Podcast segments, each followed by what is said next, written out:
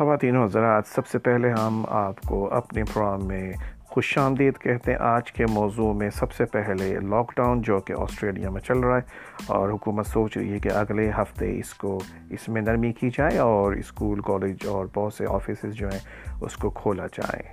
اگلی خبر اسپورٹس کی ہے۔